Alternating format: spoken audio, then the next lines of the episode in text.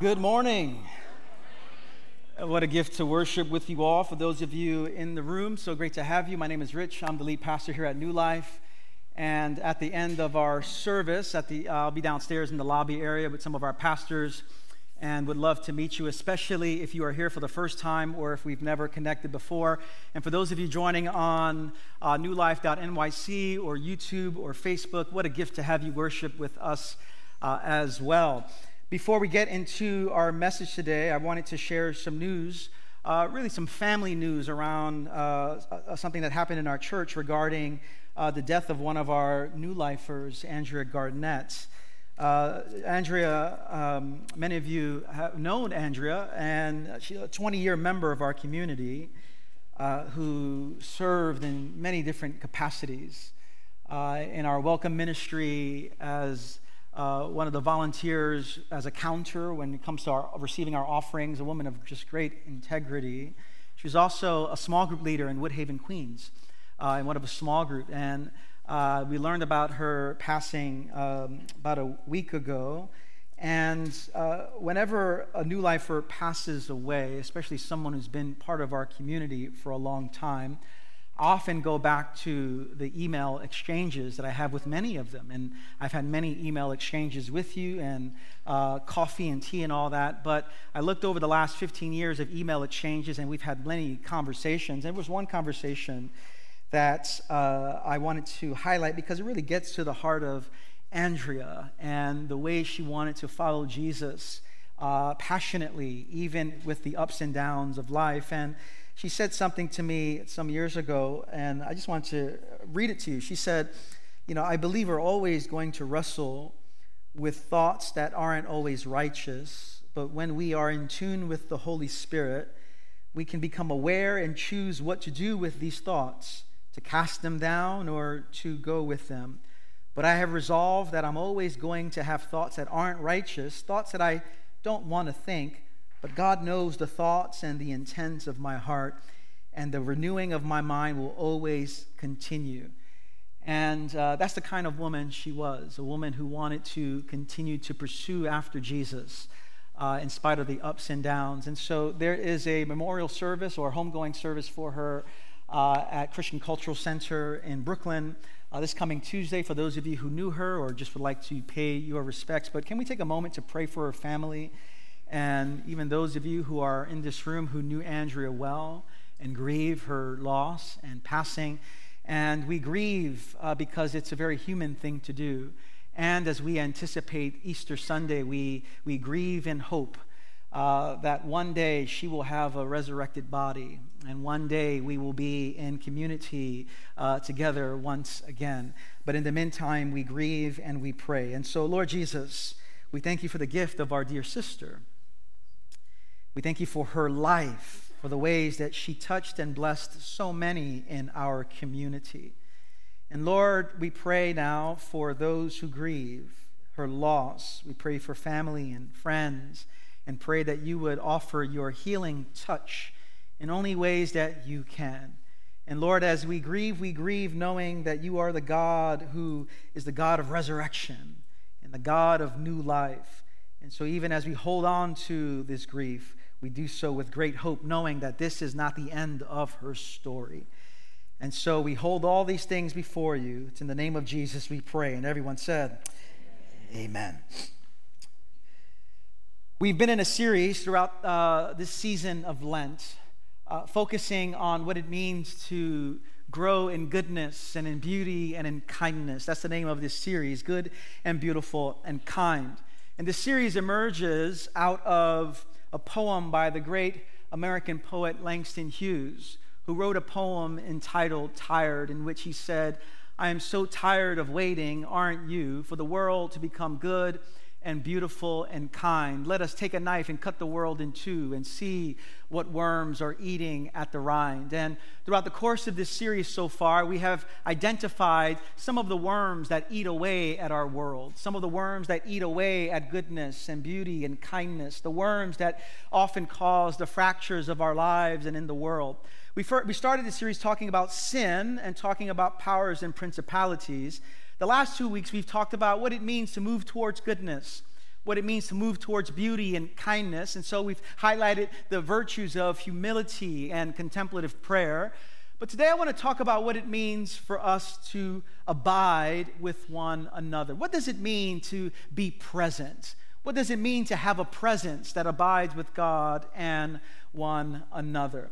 Uh, my daughter asked me uh, what the sermon was going to be about, and so whenever a 13-year-old asked me, I, I, tried, let me, how can I summarize this in, in, in one way? And so I thought about it for a second. I said, uh, this sermon is about being present to God and present to each other and present to ourselves, especially when situations get really anxious.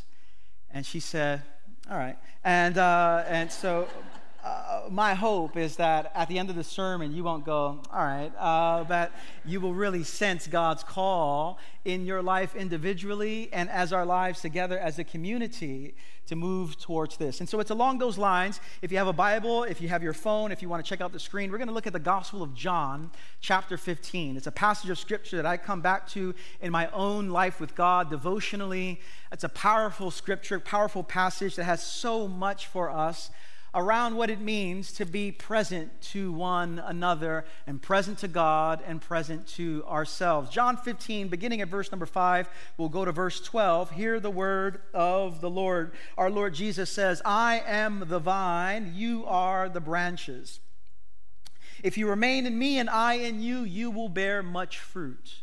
Apart from me, you can do nothing. Just think about that for a second.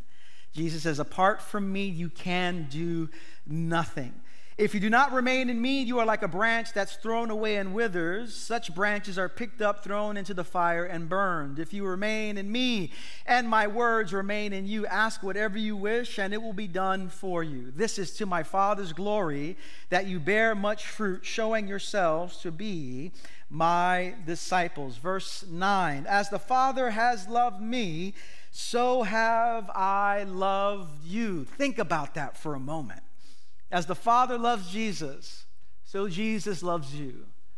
I mean, that's this is worth 90 minutes of just reflection on these words. As the Father loves Jesus, Jesus says, That's how I love you. Now remain in my love.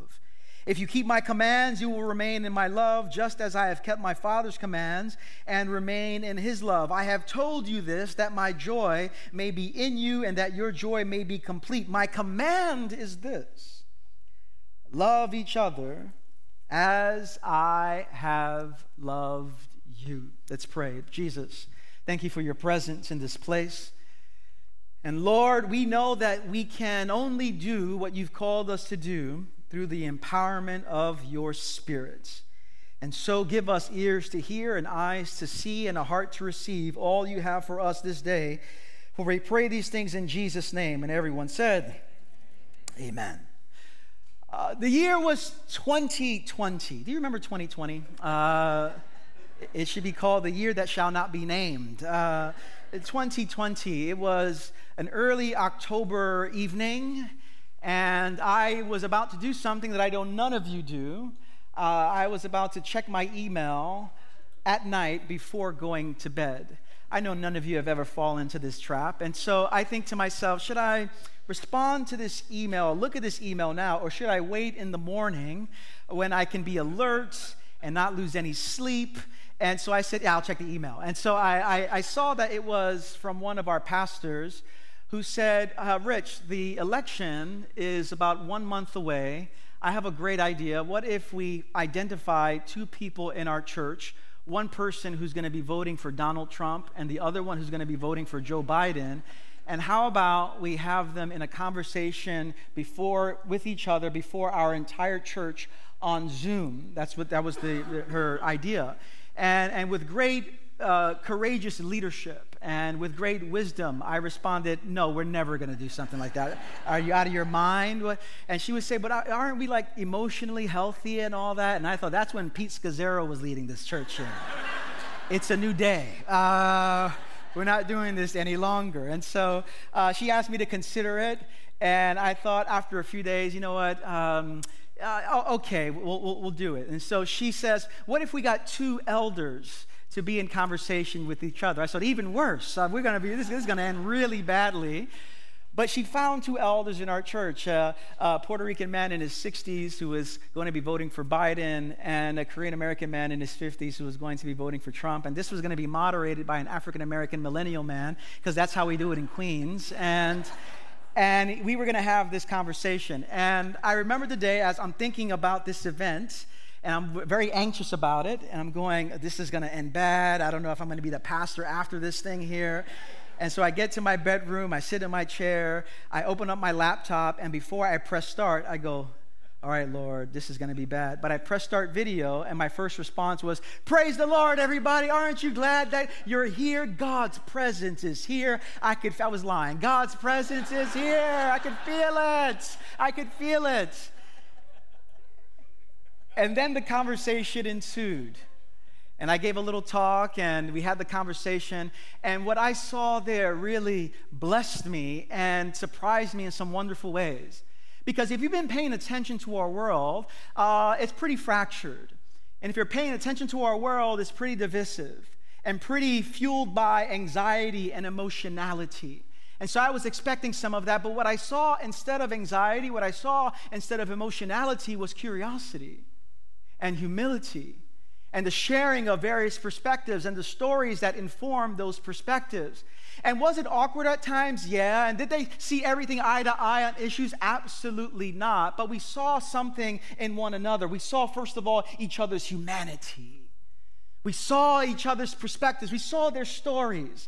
And this is not to sensationalize or romanticize the very different differences uh, in which people held their values and positions, but we try to model something in that moment. That there is, there is a possibility to grow in wholeness in the midst of our big uh, disagreements. And what I discovered in that day is that becoming someone who can remain present to oneself and to another, and especially in times of disagreement and distress, is one of the most important things that we can do to see the world become whole. Where do you go when distress appears in your life? Where do you go when there's significant disagreement? What we do with these moments can either help to uh, lead to a wholeness or greater fractures in our world. And so this sermon is really about trying to identify what it means to be a calm and loving presence in the midst of great uh, uh, uh divisiveness in the midst of great fractures, not just on social media and on the news, but in our families in our congregations, in our relationships with one another. And becoming a calm presence is exactly that remaining close and curious to God, remaining close and curious to ourselves, remaining close and curious to others, especially in times of high anxiety. And we go to our Lord Jesus Christ today because he has a word for us, a word that comes up over and over again in the Gospel of John that really gets to what I want to talk about today. In John chapter 15, we find that Jesus is nearing the end of his ministry. For three years, he's preached about the kingdom of God. For three years, he's healed the sick. For three years, he's given sight to the blind. For three years, he's risen, raised the dead. For three years, he's let the people know that the kingdom of God is accessible, radically accessible to anyone who turns to Jesus and trusts in him.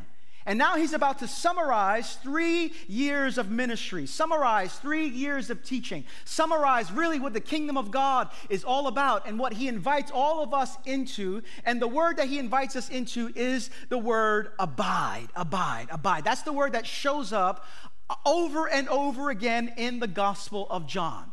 Not five times, not 10, not 15, not 20, not 30, not 40, not 50, not 60. 63 times in the Gospel of John, the word abide shows up. We read it in the word remain in our translation. Remain in me and I you. Over and over again, it shows up. Abide, abide, abide. And that word abide, there's a range of meaning in that word, which means that uh, in, in the Greek language, which means to stay, to dwell, to continue to be present, to continue in relationship, to wait, to suffer for, to submit to, to act in accord with, to be faithful to. Let me ask you do these words describe your relationship with God? Words of abiding, words of remaining. And as I think about my own life, and maybe you think about your own, it's often not abiding that describes our lives, not a remaining close to Jesus, but this kind of in and out relationship in which God cannot really do in us what, what He wants to do through us. And yet, what we're invited into is to abide. When I think about this word, abide or remain, meno, I think about something that happens just about every morning. Every morning, I make my wife Rosie a cup of tea.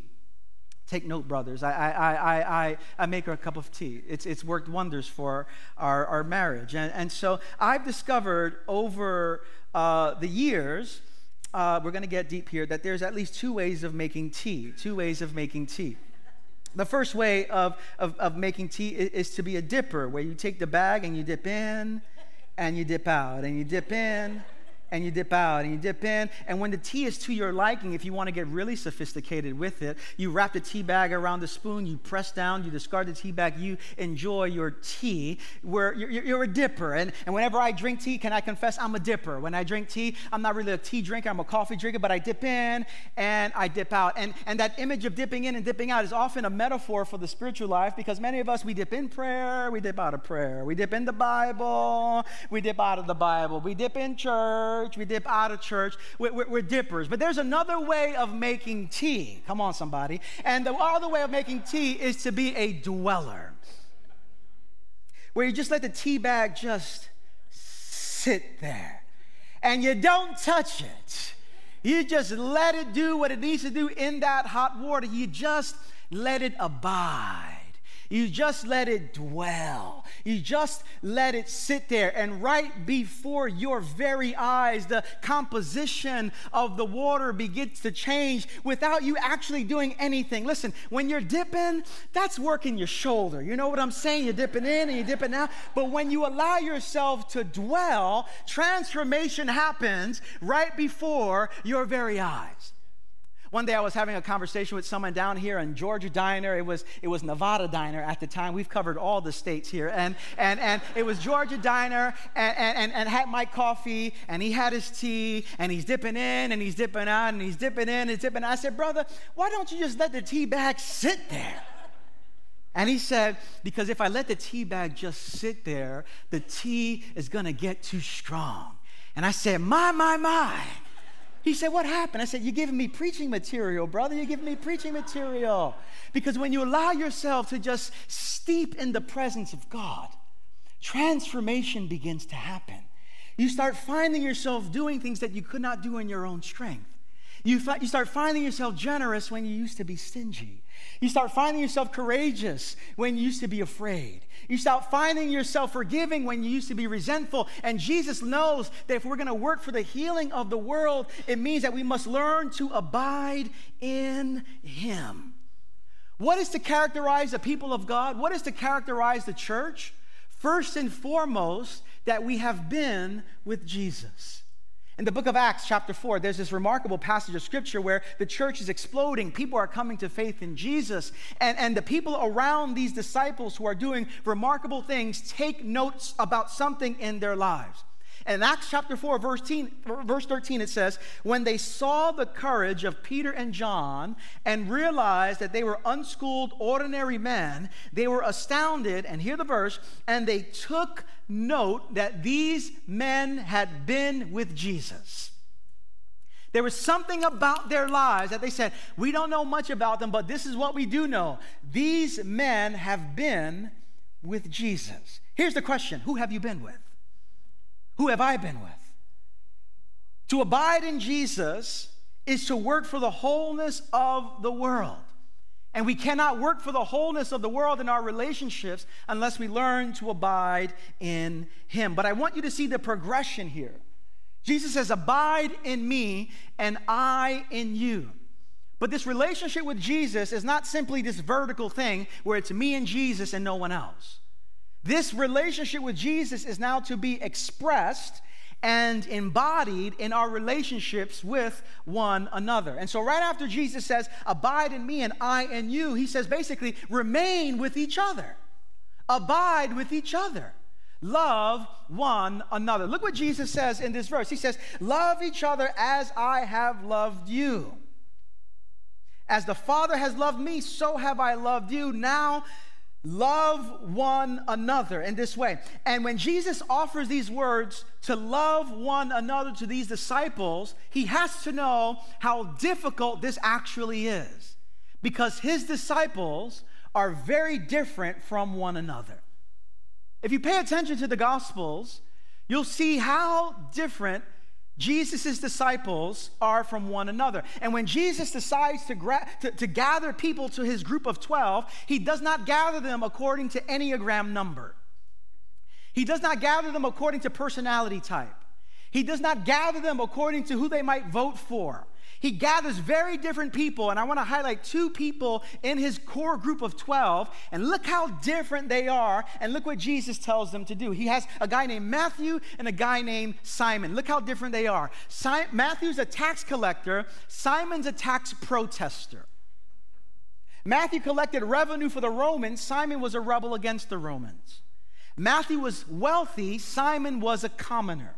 Matthew lived to make his money by overcharging people like Simon, and Simon lived to kill people like Matthew. And Jesus said, You're going to be in the same small group with each other. You thought your small group was bad? This is a bad small group. And Jesus said, We are going to figure out what it means to bear witness to the truth that the kingdom of God has become present that God's presence is here. And one of the ways we are going to show the world is by gathering people who are very different from one another and teaching them how to love well. And when I think about this group of people, I think about our congregation. I think about what God is trying to do among us here in Queens. Whenever I think about our congregation and the vast diversity of it, this is a not the easiest place to practice love. It's much easier to practice love in a place in which everyone looks like you and everyone votes like you and everyone sees the world in the same way you do it. It's kind of easy to do that, but when you get this many different people from different generations and different histories, it, it makes it that much more difficult to live this out. And every 4th of July, this comes to the surface. Every, at least for me, as your pastor. Every 4th of July, I'm, I'm made aware of at least four different kinds of new lifers. And yes, I'm painting with a broad brush for the sake of this message, but I think what I'm getting at here really encapsulates many of the people within our congregation. When 4th of July comes around, at least four people surface within our church. The first person who surfaces in our church, or one of the people who surface, is the conservative in our church who finds it very hard to find anything wrong with this country. And next to the conservative, although you don't know you're sitting next to each other, uh, is the progressive person who finds it very difficult to identify uh, anything right with this country. And so the conservative finds it's hard to find anything wrong with this country. The progressive person finds it's hard to find anything right with this country. And then there's another layer to our complexity where I've called, in many ways, kind of the grateful immigrant. 50% of Queens is foreign born, 123 languages represented in this neighborhood, 75 nations represented in our congregation. And the grateful immigrant often aligns with the conservative, but from a very different story and very different background. And so it's like, Pastor Rich, if you only know where I've come from, you would be grateful to live in this country. That's the third kind of person who, who comes to our church. And then there's the fourth person who comes to our church who does not want to talk about this country, doesn't want to talk about, pot, they just want to uh, make hamburgers and hot dogs, and they don't want to talk about anything. And all of these people come to our church and then some. And so Jesus' words are not just words to his 12 disciples, his words are to us as well. Because a good measure of our discipleship is not how much Bible we have in our head, but the state of our heart towards people who are different from us. That's how we measure true discipleship. That's how we measure true love. And what the gospel is after, brothers and sisters, is the creation of a new family.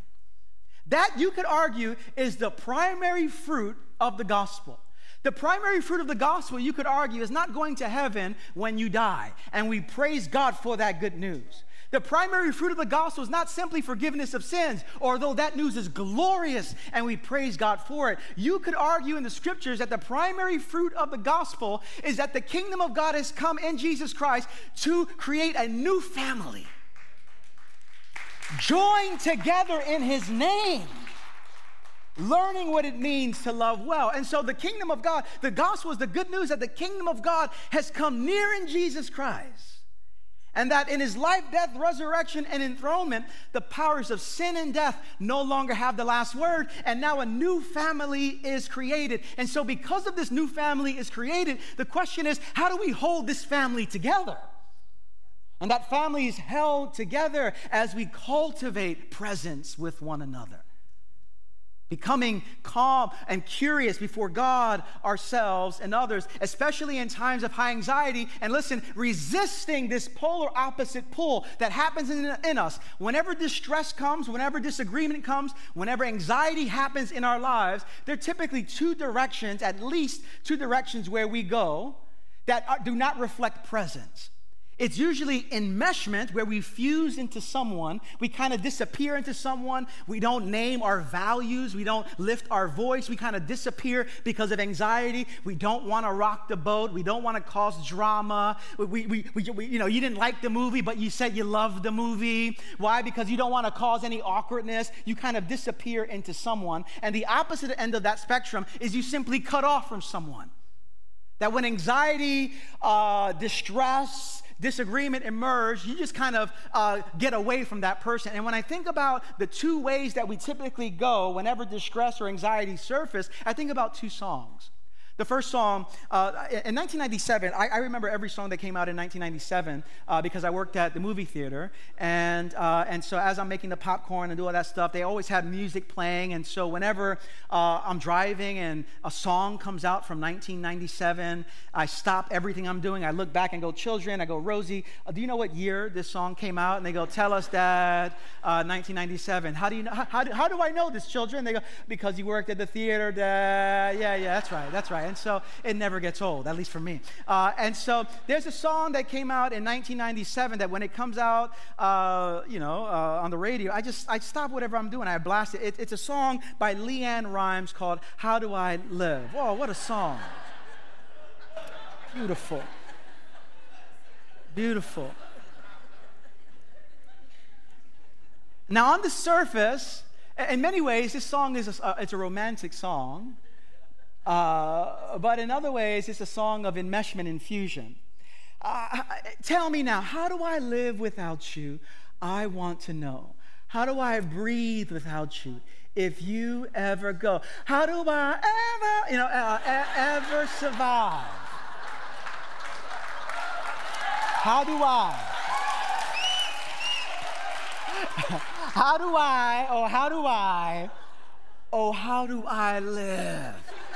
Oh, beautiful, isn't it? Uh, now, this is like, it's romantic, it, it's nice, and it's language of enmeshment. It's basically, if, if you don't feel good about me, I can't live. If, if, if you're not on my side, I can't breathe. If, uh, if you don't like me, I just want to disappear. Uh, it, it, it, it's, it's how do I live? It's, it's, it's on one side of the spectrum. This is where we typically go when distress uh, surfaces, when disagreement happens. But then 20 years later, there's another song that has emerged in our culture that gets to the opposite end of the spectrum. It's a song by Selena Gomez called Cut You Off. Cut You Off. And so she says, So I got to get you out of my head now. I just cut you off. You out of my head now. I just cut you off. When I'm without you, I don't overthink it. I just carry on.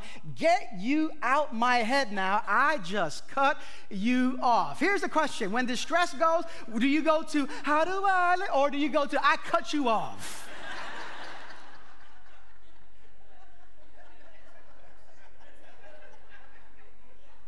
And both of these songs are not Christian songs of presence, of abiding, of being with one another. Where do you go when disagreement surfaces? Do you, do, do you not name the values that are deep inside of you? and kind of just uh, uh cower in a corner and say, I, I, I'm not going to raise my voice whatsoever. I'm not going to name my perspective or my values on this issue. I just don't want to rock the boat. Or do you totally say, I, will if I never see you again, it'll be too soon, and you just you just totally find yourself cutting off emotionally or physically or relationally, whatever it might be. And I just want to say regarding this cutoff piece, because folks were asking me after the first service, so I, I, also want to nuance this that, that, that there are times to create significant boundaries in our lives. There are times to say, this relationship cannot continue.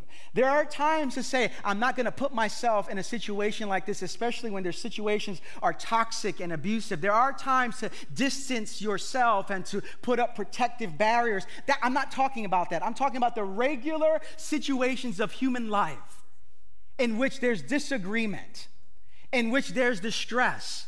And the first response is, let me get out of there. As a pastor being here for 15 years, I can't tell you how many times folks have just disappeared.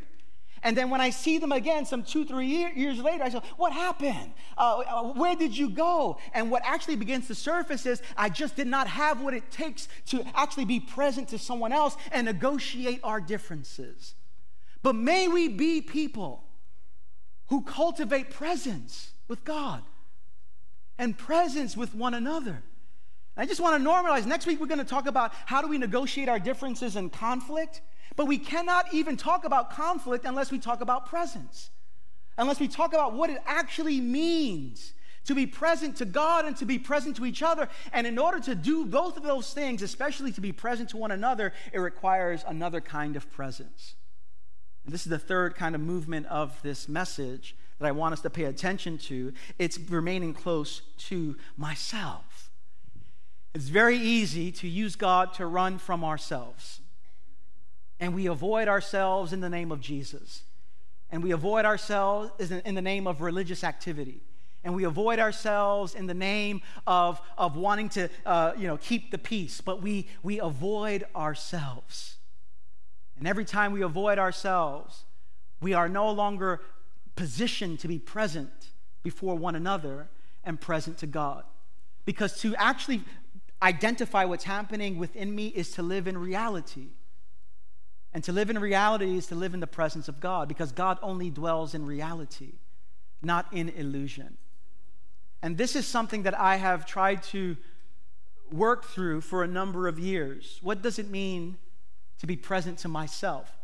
To identify what's happening beneath the surface of my own life so that I just don't uh, uh, fuse into someone or I just don't cut someone off but I'm able to be present. This is very difficult, and yet, in the name of Jesus and in the power of community, we can do this.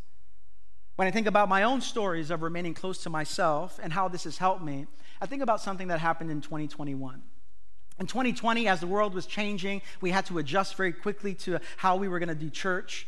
And so, as you remember, everything was online, and, and we had to mobilize our congregation to doing things differently and innovating. And so, I was just kind of going with the motions as, as and not feeling too much anxiety, stress, yes, but we, we were just sensing God's presence even in the midst of that. But I began to uh, discover fractures within me and within our community after January 6th. After January 6th, the insurrection of the Capitol, I remember preaching a sermon that Sunday after. And I preached a sermon about what it means to be baptized. What does it mean to have our identity and our allegiance to Jesus Christ? In a world in which uh, is not marked by this kind of allegiance, what does it mean for Christians to identify with Jesus Christ? And so that Sunday, I got up and I, I named some things in our community. And I mentioned some of the dangers against our baptism. I mentioned that corrosive racism is, becomes a danger to our baptism. I mentioned that conspiracy theories is a danger to our baptism. I mentioned that charismatic prophecies, especially when they are oriented around political ends, uh, is dangerous to our baptism. I mentioned cable news discipleship. That if our lives are being so discipled by cable news, we are going to find ourselves, uh, in many ways, forfeiting our allegiance to Jesus Christ. Everything that started with the letter C, I named it that Sunday. That was a danger to our baptism. And a few weeks later, I recognized in our congregation that not everyone saw what I was saying in the same way. And it led to a series of conversations that I had with many members of our community. And I remember one person in our church, not someone who's just been coming for two weeks, someone who's been part of our church, a pillar of our church for a number of years. This person said, Rich, can we have a conversation around what you said? I, I want to share my perspective on the matter as well. And so we set up a conversation on Zoom. He said, Can we have two hours of conversation? I thought, wow, can anything good come out of a two hour Zoom? I said, Can we make it 75, brother? Can we make it 90? And so we had a, a lengthy but important conversation around Zoom, around how we see the world, around the gospel, around politics. And as that event and that Zoom meeting was, was, was approaching, I found myself increasingly getting anxious. Have you ever had that before that you know a very difficult conversation is on the horizon and something inside of you going, I don't know if I will survive this. I don't know if I can get through this. Maybe I should just avoid it and altogether. And as that conversation is emerging, I found myself very anxious. And it got to a point where my the, the stories inside of me were just overtaking me so much. I said, I got to get to Jesus because I can't live like this. And I need to be truly present to this person who I love, who's seeing the world a bit differently than I am. And so, about two hours before this conversation, I find myself very distressed. And I walk outside of my apartment in Queens here. I find a bench on, on Queens Boulevard, and I sit down with my journal. And I began to identify, Lord, what are the messages that are living inside of me that are producing this anxiety that's making me be distant from this person? Not curious, but distant. And I sat for an hour, I sat down trying to listen to the Holy Spirit. Lord, what are the messages? What are the scripts? What are the lies? What am I believing that's making me carry this anxiety that's keeping me from being distant before this person? And after an hour, I, I, named what I saw these internal messages, and I share these messages because you have your own messages as well. And my hope is that even in my sharing of these messages, it'll prime the pump in your own soul to begin to identify what keeps you from people. The messages that came up in me were when people disagree with me, it means I'm a bad leader. That if congregants and I are not on the same page, I'm, I'm always doing something wrong as a leader.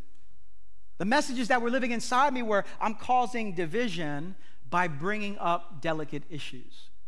What was living inside of me? That things will end in the worst way possible and it will be my fault. That I need you to like me for me to be okay. That I need you to agree with me for me to be okay.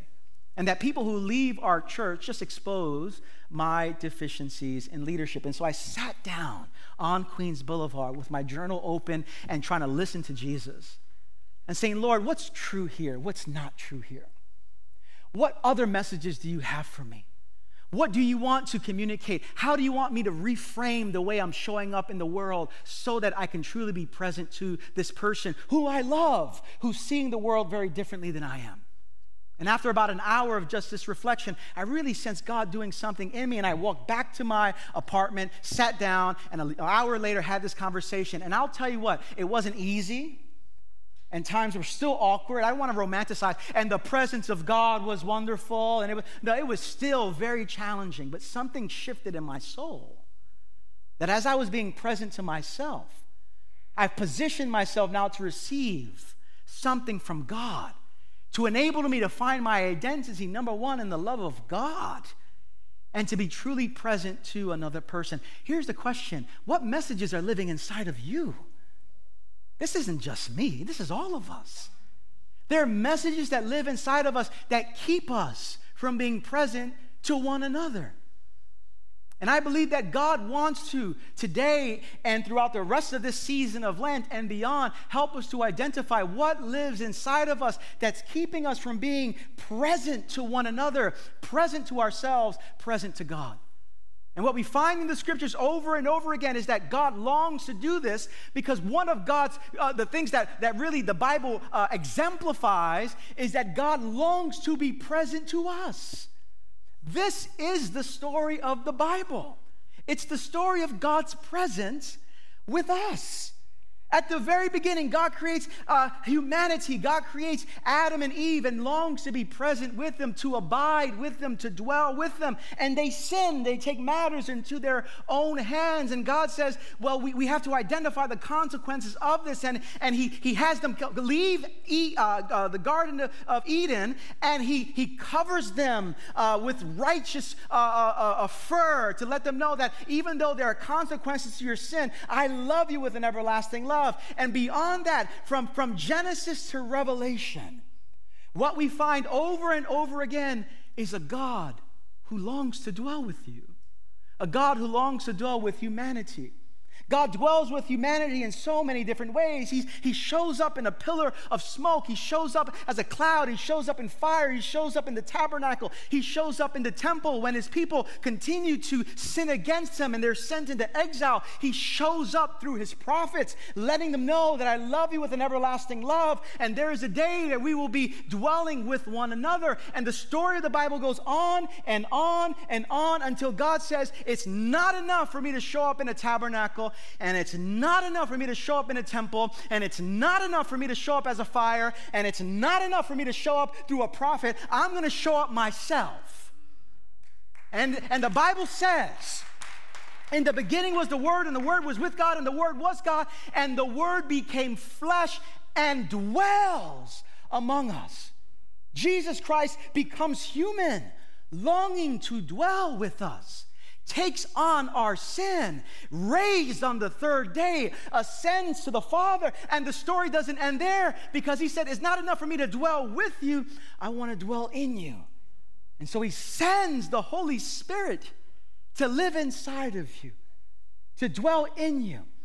And the Spirit of God dwells in those who belong to Jesus, not simply so we can have some spiritual experiences or some religious goodies the Spirit of God dwells in us so that we may become present with one another.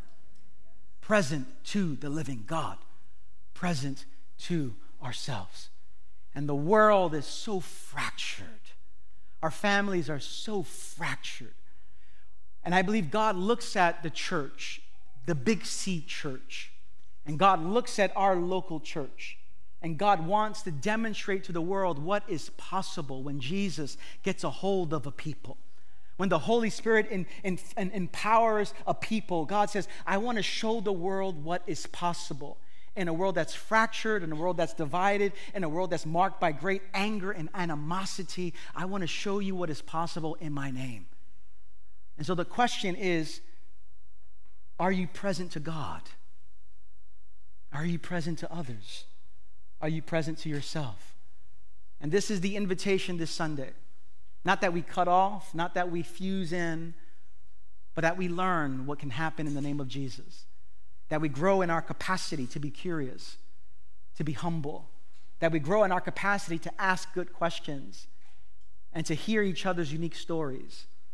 And by the grace of God, to love one another in the name of Jesus. For as the Father has loved him and as he has loved us, he calls us to love each other. Amen. Let's pray together.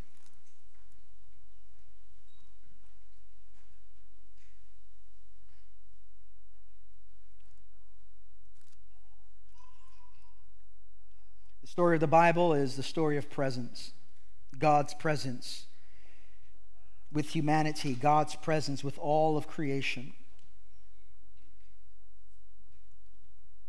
And yet, this is often not our story.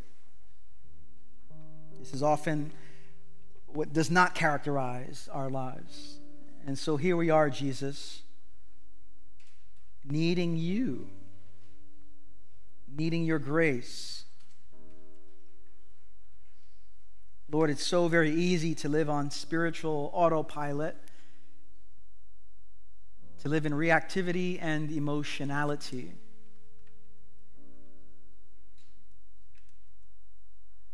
So many of our family of origin messages that live in us, the messages of fear that dwell in us,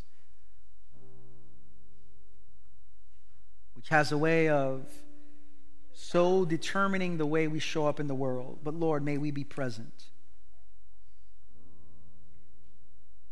And May it start with us in our own hearts and in this community.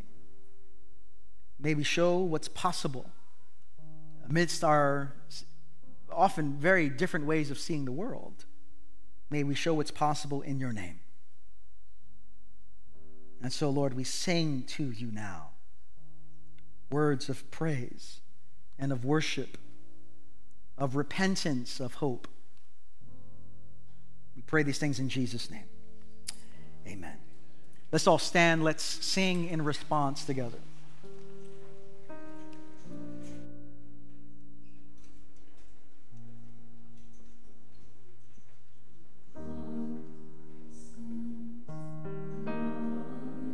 Name Your mighty love stands strong to the end. You will fulfill your purpose for me. You won't forsake me.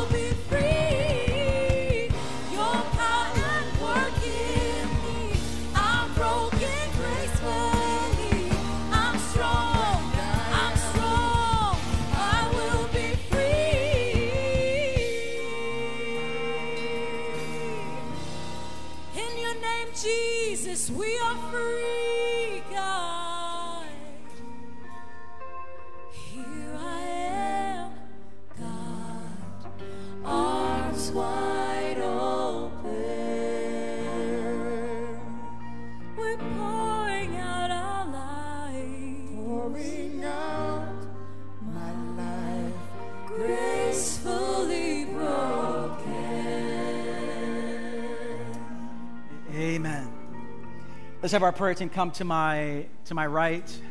We end every gathering with an opportunity for you to come and receive prayer because when we pray for one another, there is really a special grace of the Holy Spirit that gets released over our lives.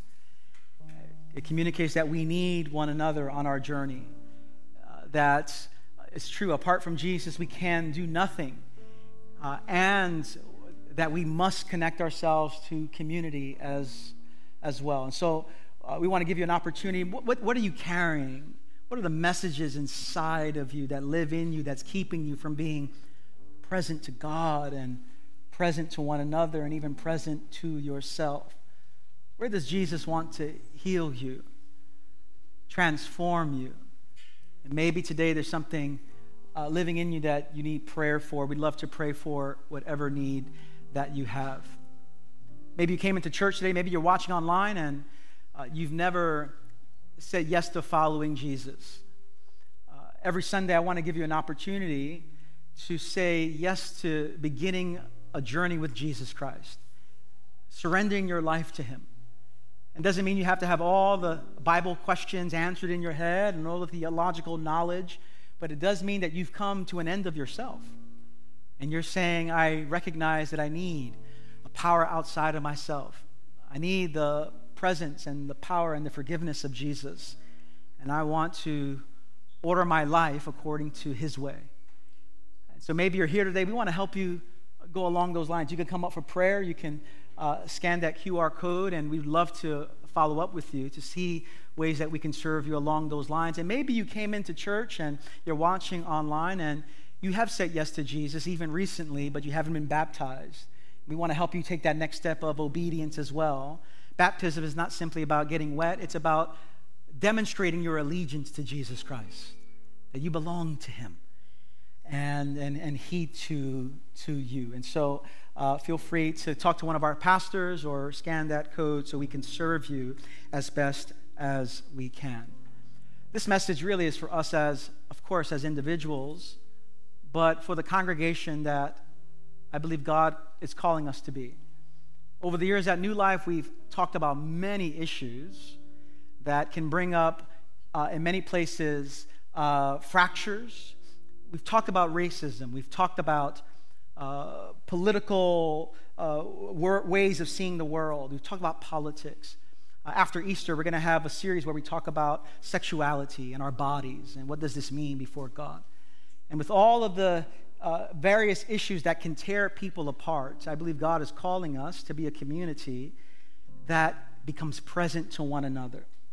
That even though we might not see all the things that we see in the same way as the person sitting next to us, but that we can abide with God and abide with each other and abide with ourselves. And this is only going to come through the work of the Holy Spirit living inside of us.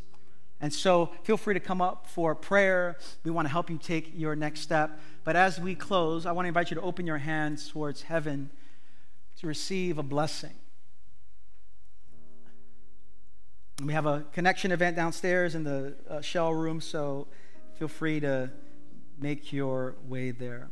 With your hands in your hearts, in a posture of receiving, brothers and sisters, sons and daughters of the living God, may the Lord bless you and keep you make his face to shine upon you and fill you with peace. And may you walk out of this building in the power of the Holy Spirit, and out of this online gathering in the power of the Holy Spirit, remaining close to God, remaining close to others, remaining close to ourselves. And may you demonstrate with your life what's possible when Jesus gets a hold of someone. I bless you all and strong in the beautiful and the very present name of Jesus Christ. And everyone said, Amen. Amen. Grace and peace to you all.